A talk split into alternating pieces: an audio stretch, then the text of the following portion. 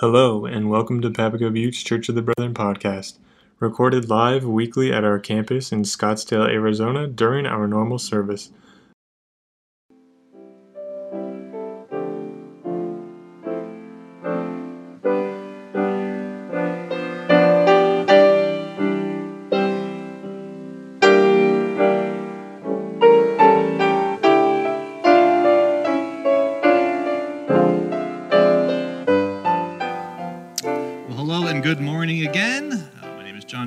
Happy to be preaching with you uh, this morning. Um, so, one of the cool things about preaching is you can just talk about whatever you want. You can talk about yourself and your weird quirks and your interests and things like that. Talk a lot about movies and TV shows. I also talk a lot about food and junk food and all that kind of stuff. So, if you do not know that by this point, I really love junk food. I love I love all kinds of food, but especially like uh, desserts and snacks and just about any kind of junk food you can think about. Um, I do like organic vegetables. I like d- dabbling with vegetarian things, but like those aren't always as fun to talk about. So let's talk about junk food. Um, you know, it's, it's, fun to talk about the stuff that's bad for you. Um, and despite like my love of all this weird flavored things that are out there, despite my love of all like the weird like bad for you foods, um, if I were to tell you my favorite milkshake flavor, you might be a little surprised by that. It might kind of throw you for a loop. You might think that I'd go for this crazy milkshake if given the choice, and admittedly, yes, sometimes I do that. But uh, it's in the sermon title right here. My favorite uh, go to flavor for milkshakes is actually vanilla. Like, I love a good vanilla milkshake. If I'm going to a restaurant for the first time and they got vanilla milkshakes, there's a good chance I may get one of those. Um, I think vanilla milkshakes, they help to keep me grounded. Um, food should taste good, and it's yes, it's fun to go uh, wild with the various flavors and things that are out there. Uh, but there's also something about just the simplicity and just the elegance of a vanilla milkshake. Um, I'm bringing this up to you. I'm bringing up my love of vanilla milkshakes because we're in a series and we're looking at different prayers in the Bible, theme of prayers, people praying, like that kind of stuff. Um, and there's obviously a lot that we can be saying about prayer and the various aspects to it. But uh, today's uh, text in Philippians, I think it's a good prayer to come back to. I think it's a good prayer to help keep us grounded. Uh, and so, by all means, we should be absolutely going big and wild with our prayers. Uh, but sometimes it's good to kind of keep it simple, kind of remember the basics, keep things grounded as well. So, this is like a kind of a vanilla milkshake prayer uh, for us. So, I hope that analogy works. It made sense in my brain. I hope you appreciate it. And if nothing else, maybe we'll get vanilla milkshakes after the service. So, uh, let's pray and then we'll get started. Uh, Lord, we are thankful for your word. We're thankful for uh, Paul's writing it down in his day and the truth of uh, Paul's word then and the truth of uh, that word throughout the ages and the truth of your word for us here and now today. Lord, I pray that I would indeed be able to preach and proclaim your truth. If I say anything that's not of you, let that be forgotten. Uh, but we pray that you be brought glory and honor and that we'd learn to better be your disciples as a result. Amen. All right, so we're kind of you know skipping around in the Bible a little bit. We're in Philippians this morning, so let's talk about some background information for, uh, for Philippians. Um, in Acts chapter 16, uh, Paul establishes a church in the city of Philippi during his second missionary journey. Uh, Philippi, that was it was a city that's in modern day Greece. And so this marks the beginning of Christianity in Europe uh, with the founding of the church there. Uh, if you don't believe me, you can read all about it in Acts chapter 16. Um, we aren't sure exactly like when or where he's writing this letter, uh, but we do know that he's actually imprisoned somewhere. He's in jail. Um, there's actually four uh, letters in the New Testament that Paul wrote while he was in jail, and this is one of them.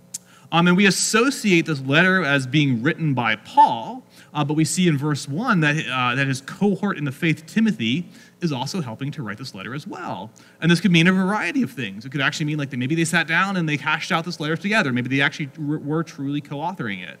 Uh, maybe Paul, uh, maybe um, Timothy served as Paul's secretary. Like Paul was kind of walking around, kind of meandering around in, in his jail cell, and Timothy was kind of writing it all down.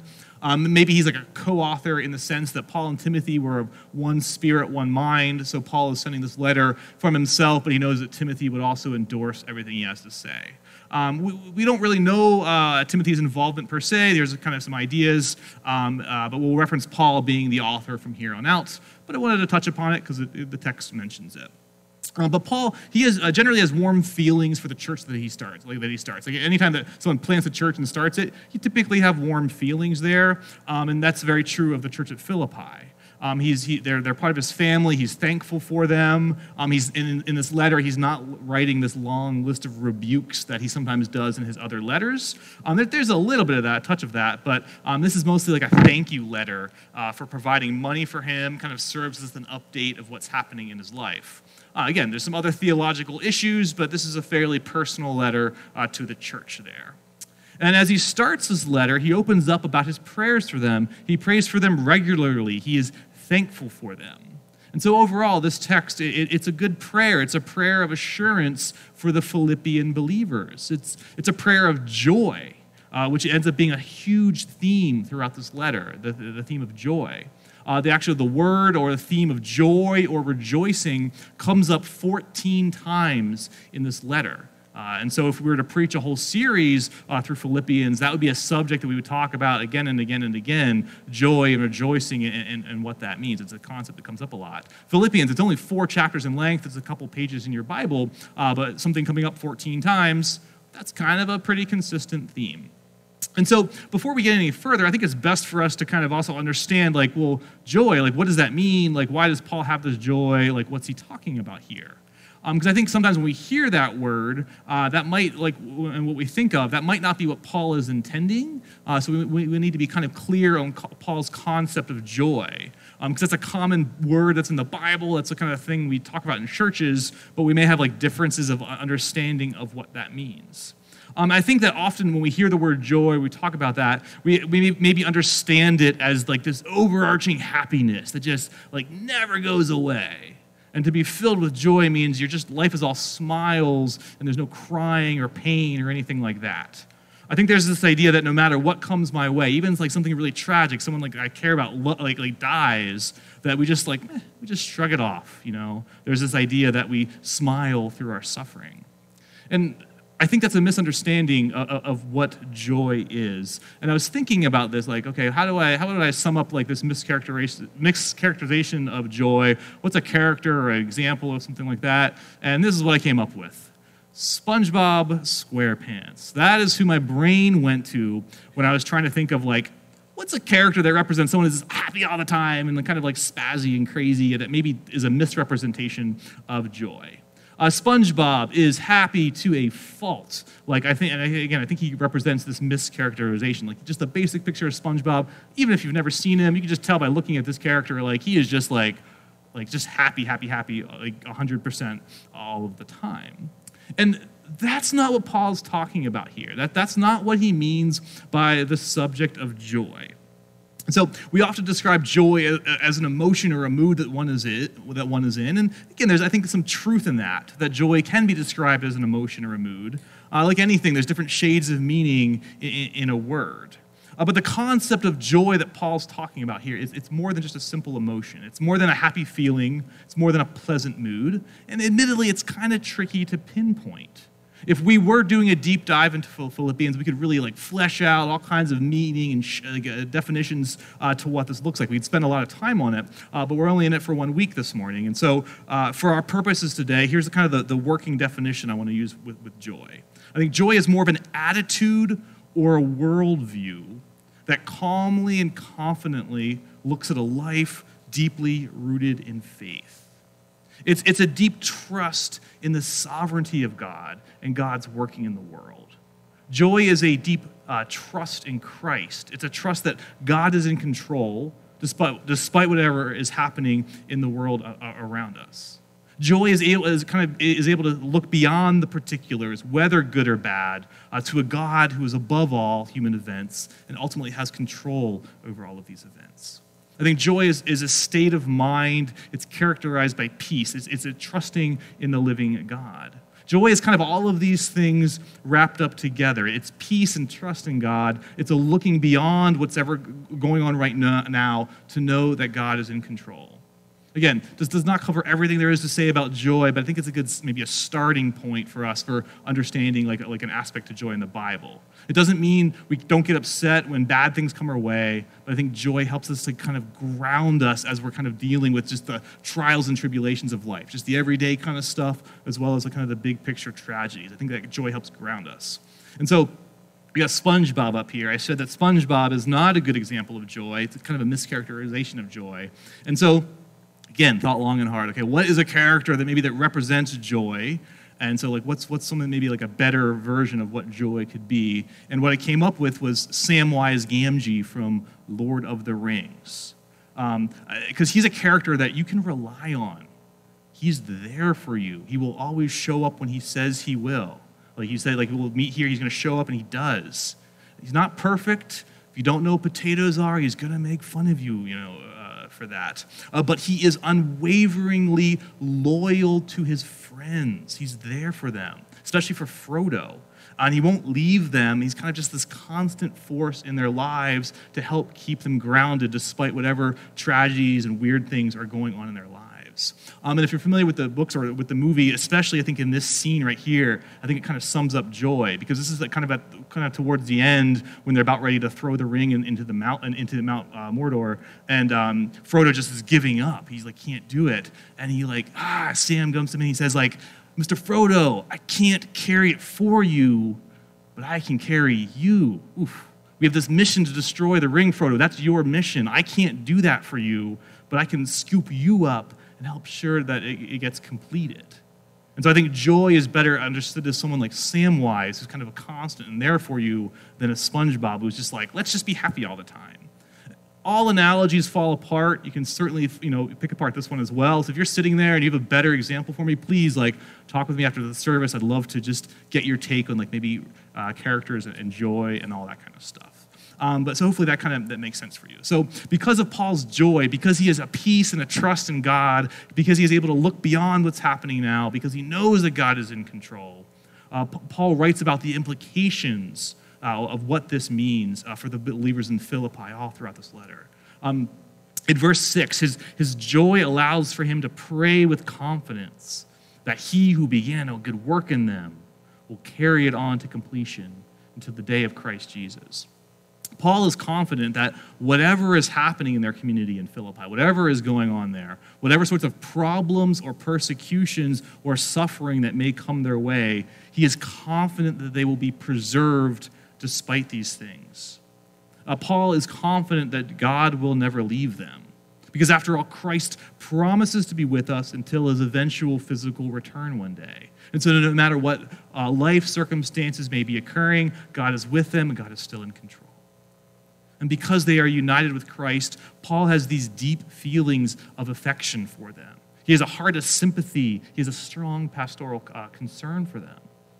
And so, because of Paul's past with them, because he's helping to plant this church in Philippi, helping to lead people to Christ, because he has a confident uh, joy in the overarching goodness and the sovereignty of God, you know, because of all of these things, he has this wonderful prayer for them in verses 9 to 10. He, he prays uh, that your love might become even more and more rich with the knowledge and all kinds of insight. I pray this so that you will be able to decide what really matters, and so you will be sincere and blameless on the day of Christ. And so his prayer for their love is to abound more in knowledge and more in depth of insight. And it's not just like a head knowledge, it's not just like gaining facts and, and dates and things like that. He's, he's praying for them to have just a more um, of an insight and a knowledge and, and, into a depth of like the character of God. Like that is what like his prayer for them is. They, they would come to understand the character of like the creator of the universe. Paul's prayer is they understand the nature and the character of God, understand the life of Christ as new creations and how they are to think and to act and to live. And if they have this, if they truly understand what it means to be uh, living for God, what it means to be living for Christ, they'll be able to, to discern what is best. They may be pure and blameless until his return. And so, a better knowledge of God and, and, the ways of God will promote harmony from within the group. It will promote fellowship. It will promote growth. Again, doesn't mean bad things are, are, are not going to come their way. They're, they will still have problems in life. It doesn't mean they will always agree on everything. Uh, they certainly will disagree. They will certainly get into fights. It doesn't mean that life will always be peachy keen. But it does mean that if they're seeking the way of Christ, they will continue to help to keep them grounded. And as the more you're grounded in Christ, I think the more you're able to work through whatever difficulties come your way. Uh, Paul's prayer is that the Philippians they may be characterized by love, just as God the Father is characterized by love. And he continues on with their, with their prayer for them in verse 11 by praying, uh, I pray that you will be filled with the fruit of righteousness, which comes from Jesus Christ, in order to give uh, glory and praise to God. And so, Paul, he starts his letter with this very beautifully simple yet somewhat complex and intertwined prayer for the believers in Philippi. He prays that they will continue to grow and expand, that they'll come to more knowledge and insight of how to live a life that honors Christ that by their love, their righteousness will continue to grow and expand as well. That whatever things distract them from being kind and loving uh, to God and to neighbor, that those distractions will disappear. That if Christ were to return during their lifetimes, that he would find a faithful group who has been committed uh, to a path of laying their lives down for one another. And, so that's uh, prayer, uh, Paul's prayer for the church in Philippi. Um, it's a church he had a strong personal and emotional connection, connection with. After all, he, was, he helped start them, he kind of helped to birth them. Any church you start will have a special place in your, in your heart.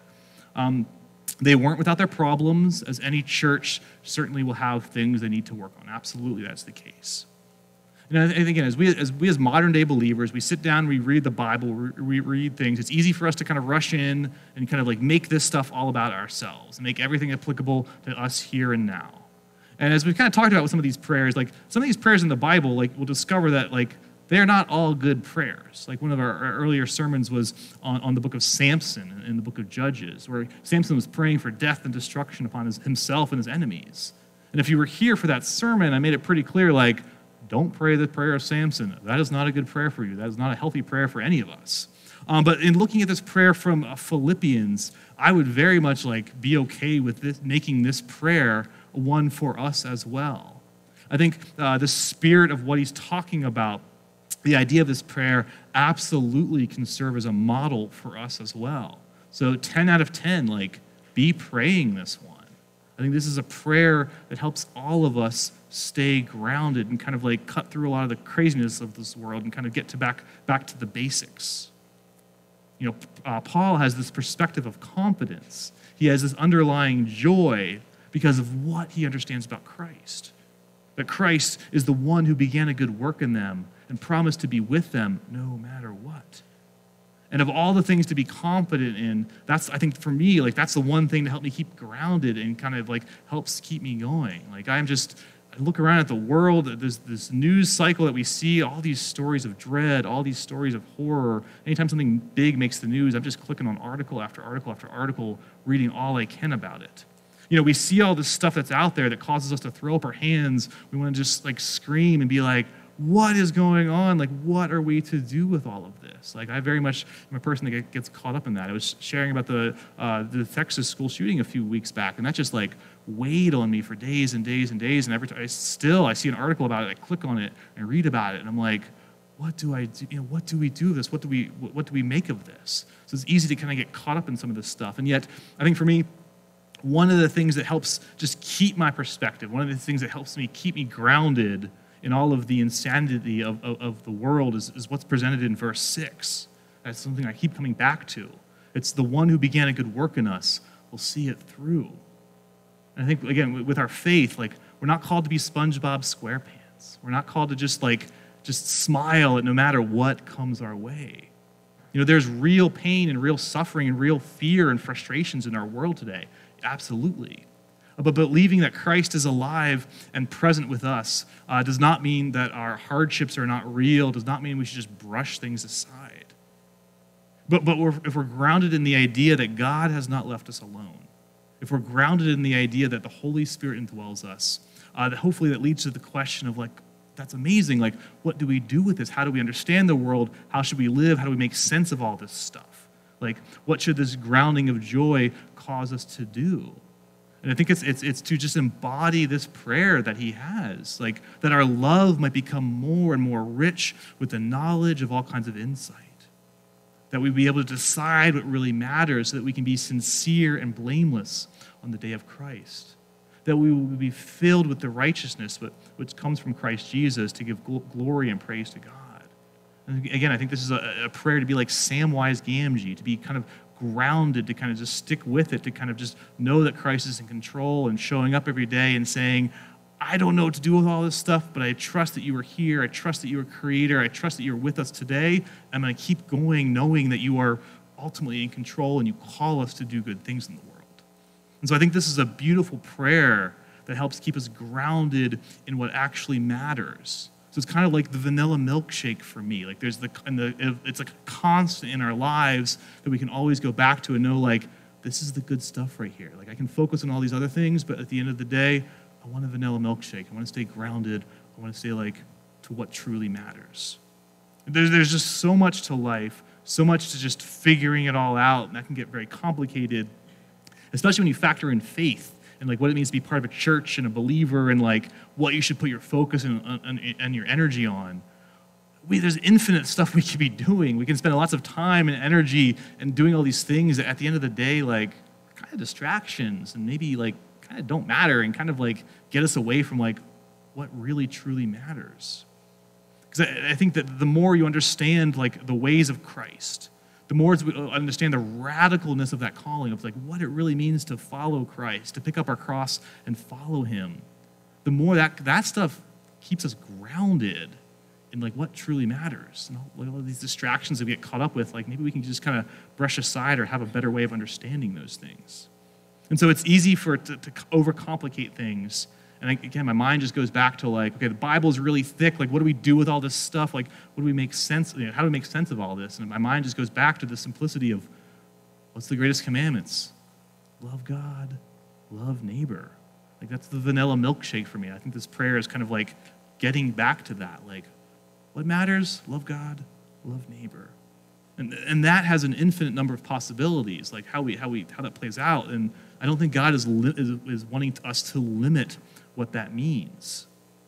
And I think about like just how many of our fights and our struggles and things that can often weigh us down as we deal with conflicts in the world, like at the end of the day, like so many of these things just don't matter. I think about how many of our conflicts could be avoided by a simple just love your neighbor as yourself worldview. Keep coming back to that. And even with like, you know, faith and Christianity and like how we understand that, like there's all kinds of you know, flavors and styles and versions of faith that are out there today. And I was kind of looking at, looking at just things and thinking about church history and all that. And there's this version, this vision of Christianity that's been around for a long time. It's still part of our world today. And there's a, there's a, there's a, there's a, there's a version of faith that is really like excited about like getting power. And there's, exci- there's this version of faith that's really excited about like trying to rule the world. Uh, that is to say, there's this idea that, like, hey, as people of faith, we need to consolidate our power and we need to blend our faith with this. And somehow, when we do this, that will embody the kingdom of God today. And that's a, something that we see now, but really it's something that like the whole church has kind of struggled with throughout our 2,000 years of existence. Like that's been a thing. You study church history, you'll see group after group after group who's like, hey, to follow Jesus means we get power and then we can rule. And it, when you look at these groups, like, I don't know, I don't see the way of Jesus in, in these groups. And we can study them historically and look back and be like, I don't know if that they were getting it. Because when, when Christianity, when you seek to gain power and control through the, being the ones in charge, it generally doesn't go over very well. Because when you're in power, what do you want to do? You want to cling to that power. You want to, like, often it changes into a convert or die type of methodology. A sword, either real or metaphorical, is placed upon people's necks. And you tend to, uh, you, tend to um, be a, you better live exactly how I say by these guidelines, otherwise, there'll be major punishments in, in your outlook when, when, you are ruling with a sword. That, that it tends to be a system that draws very clear lines of who is in and out. And you clearly know if you're in or out if there's a sword on your neck. Because if there's a sword on your neck, you know that you are on the outs. And when, when that version of faith, it, it seeks to desire power and control with ruling with a, with a closed fist. Instead of being a system that seeks to dismantle power. That's what Christ was all about, dismantling powers. And to make sure that all people and levels of society are cared for and respected and loved, especially the ones at the margins, especially the ones that are in the minority. Because it's really hard to love your neighbor when you're seeking to control your neighbor. And so, this prayer of deciding what really matters, like this, of all the stuff to focus in on, I think at the end of the day, we seek to understand our lives through the lens of Christ. It's everything that comes back to what is like, what does it look like to be through Christ? And so I think this is a prayer to emulate. It's a prayer uh, worth praying for our lives, for our context, for our individual lives, our families, our church. I think that this prayer absolutely can be ours. It was a prayer for Philippi. Absolutely, it's a prayer for us here now today. And so, to my friends in the faith, to those on a faith journey, to those who are present with us now, to those who are listening later, let us take this concept of joy seriously. That we can pray with confidence, knowing that God is in control. And that helps us with our daily lives, our struggles, whatever stuff is coming our way that can keep us grounded. Let us with joy know that we are never alone, and the one who began a good work in us will never leave us. And let us take this prayer, make it our own, that we, we can continue to ask that our love may abound more and more as we seek to be transformed and to transform the world through Christ and the ways of Christ. Let that be the vanilla milkshake that guides us back. Let that be the thing that kind of keeps us grounded each and every single day. Thank you for listening to Papago Buttes Church of the Brethren podcast. If you have any questions or are interested in finding out more about our church, feel free to reach out to us at any time. Our contact information is provided at www.pbcob.org.